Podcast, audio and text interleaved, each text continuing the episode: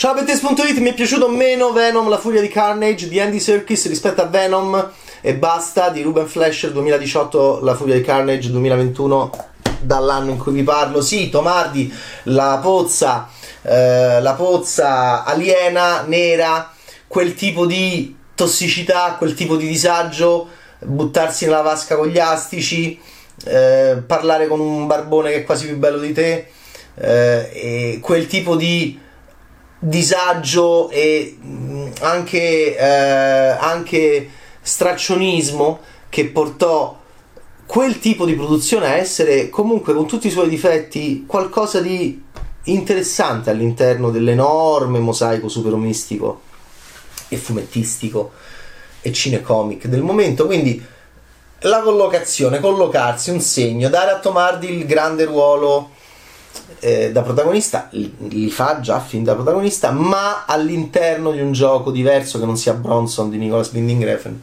Quindi eh, qualcosa era andato per il verso giusto. Io devo dire, Venom con tutti i suoi difetti, la sua brutta CGI, il primo di Ruben Flasher, Mainetti arrivò secondo, come sarebbe stato il film di Gabriele, molto Gigrobo. Sì, era il film più simile a Gigrobo perché lui vomitava, perché lui si vestiva come Enzo Ceccotti, perché lui era un Enzo Ceccotti americano, ecco perché loro giustamente editorialmente erano andati anche a parlare con Mainetti. Sapete che c'è? Più sì che no. 112 minuti, questo dura molto meno, c'è più roba dentro, però attenzione e perché? Perché qui siamo in un litigio costante, anche un po' fastidioso, gli prende le, le, le braccine Eddie a Venom eh, dentro un cesso e, mm, e, siamo a una costante battibecco con Venom che gli dice un sacco di cose cattive, gli dice che, che è scemo a Eddie, eh, questa, questa, sua furia, questo, questo simbionte, questo alieno che gli esce fuori ehm, con la linguaccia, con i dentoni, gli dice che è un cretino, che devono andare a ammazzare la gente. Adesso loro stanno facendo come Cullen in eh, loro, lui sta facendo come Cal Eddie, come Cullen in Twilight, gli dice guarda, cerchiamo di darci un tono mangia i polli, gli porta i polli, mette i polli, eh, i galli, le galline, i polli dentro l'appartamento per, per sfamare Venom. È un Dr. Jekyll e Mr. Coatto Certo, torniamo ancora a Tomardi che ha questa sua parte in CGI che esce fuori e che è Venom che è arrabbiatissimo però in questo film che è, che è molto molto cattivo nei confronti di Eddie. Perché? Perché um, è anche molto sbruffone è convinto di essere superiore ad Eddie. Lo tratta malissimo.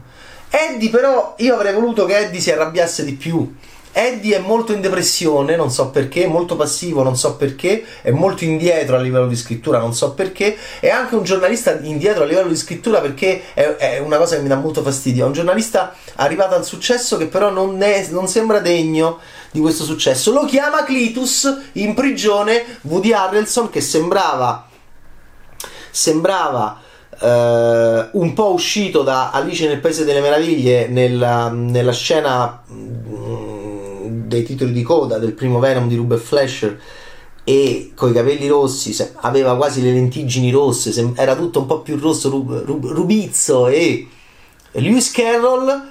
Qui sembra Tarantino quando andava in giro col parrucchino è passato un sacco di tempo non ha più quel look assurdo che sembrava Johnny Depp appunto brutto. Eh, pre-mago Galbusera del, del primo Venom e, però vabbè ha cambiato taglio di capelli e eh, saranno cavoli di Clitus. Richiama, ve lo ricordate? Eh? Ci sarà il Carnage. Adesso lo richiama Eddie, sì, è Natural Ball Killers. Eh, ci sarà una Mustang rossa decapottabile. I'm in love with my car. Momento I'm in love with my car, Titan, Drive My Car, tutte macchine belle così. Qua c'è eh, la Sub in Drive My Car, la, uh, la Cadillac che voate se in Titan. Qua c'è una Mustang rossa decappottabile anni 60, feticismo.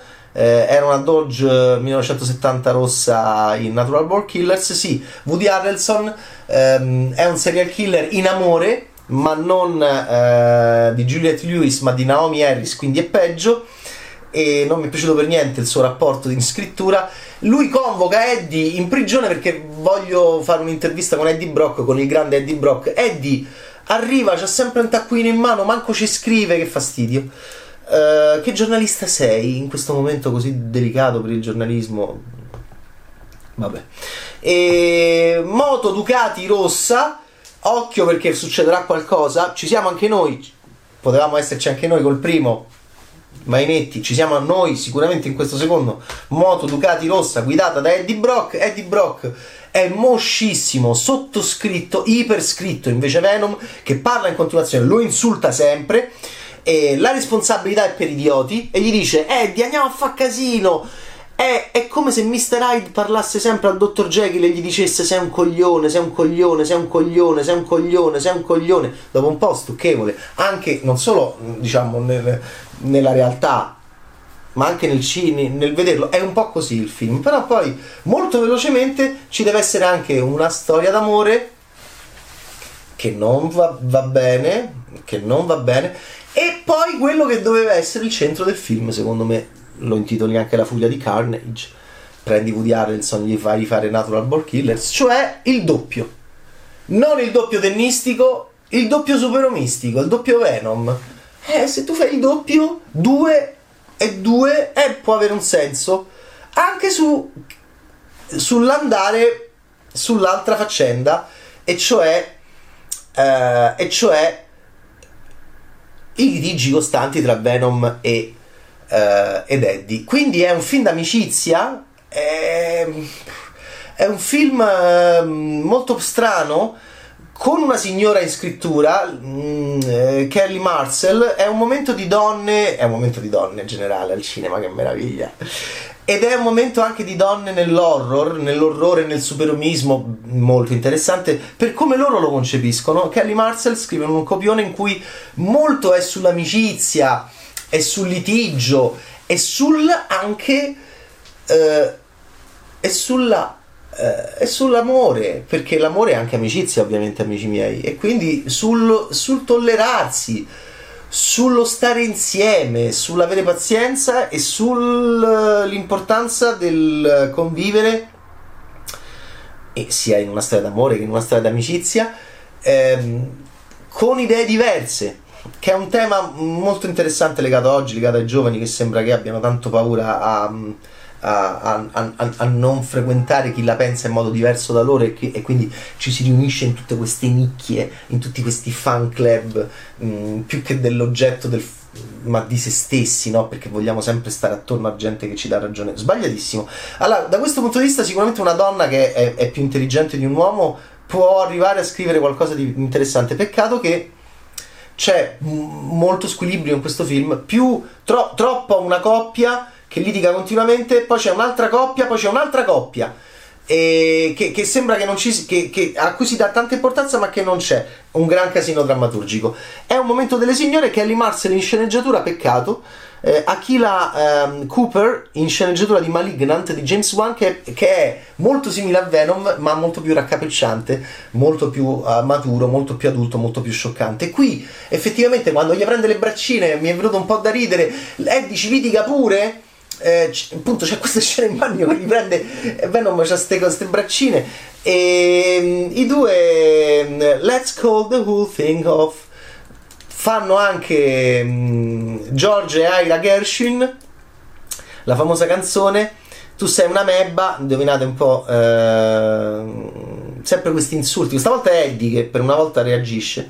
Siamo a San Francisco, c'è Cervantes, e la statua e i bimbi. E, e, e, ma chi è Sancho Panza e chi è Cervantes? Anche qui continuamente una uh, continua ehm, litigio su litigio su litigio.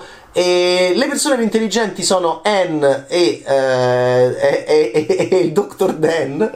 Eh, Dan. Eh, sì, quelli che avevano scaricato, Anne aveva scaricato Eddie giustamente.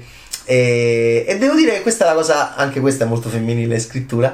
La cosa che mi è piaciuta sono carini loro. Un'altra coppia, voi direte un'altra coppia, quindi c'è una coppia Eddie e Venom, poi c'è sta un'altra coppia, Cletus e Carnage, poi c'è sta un'altra coppia, uh, Cletus e, e, e, lei, che però potrebbe essere anche lei una do, doppia, e poi c'è un'altra coppia, che è quella forse che ci piace di più.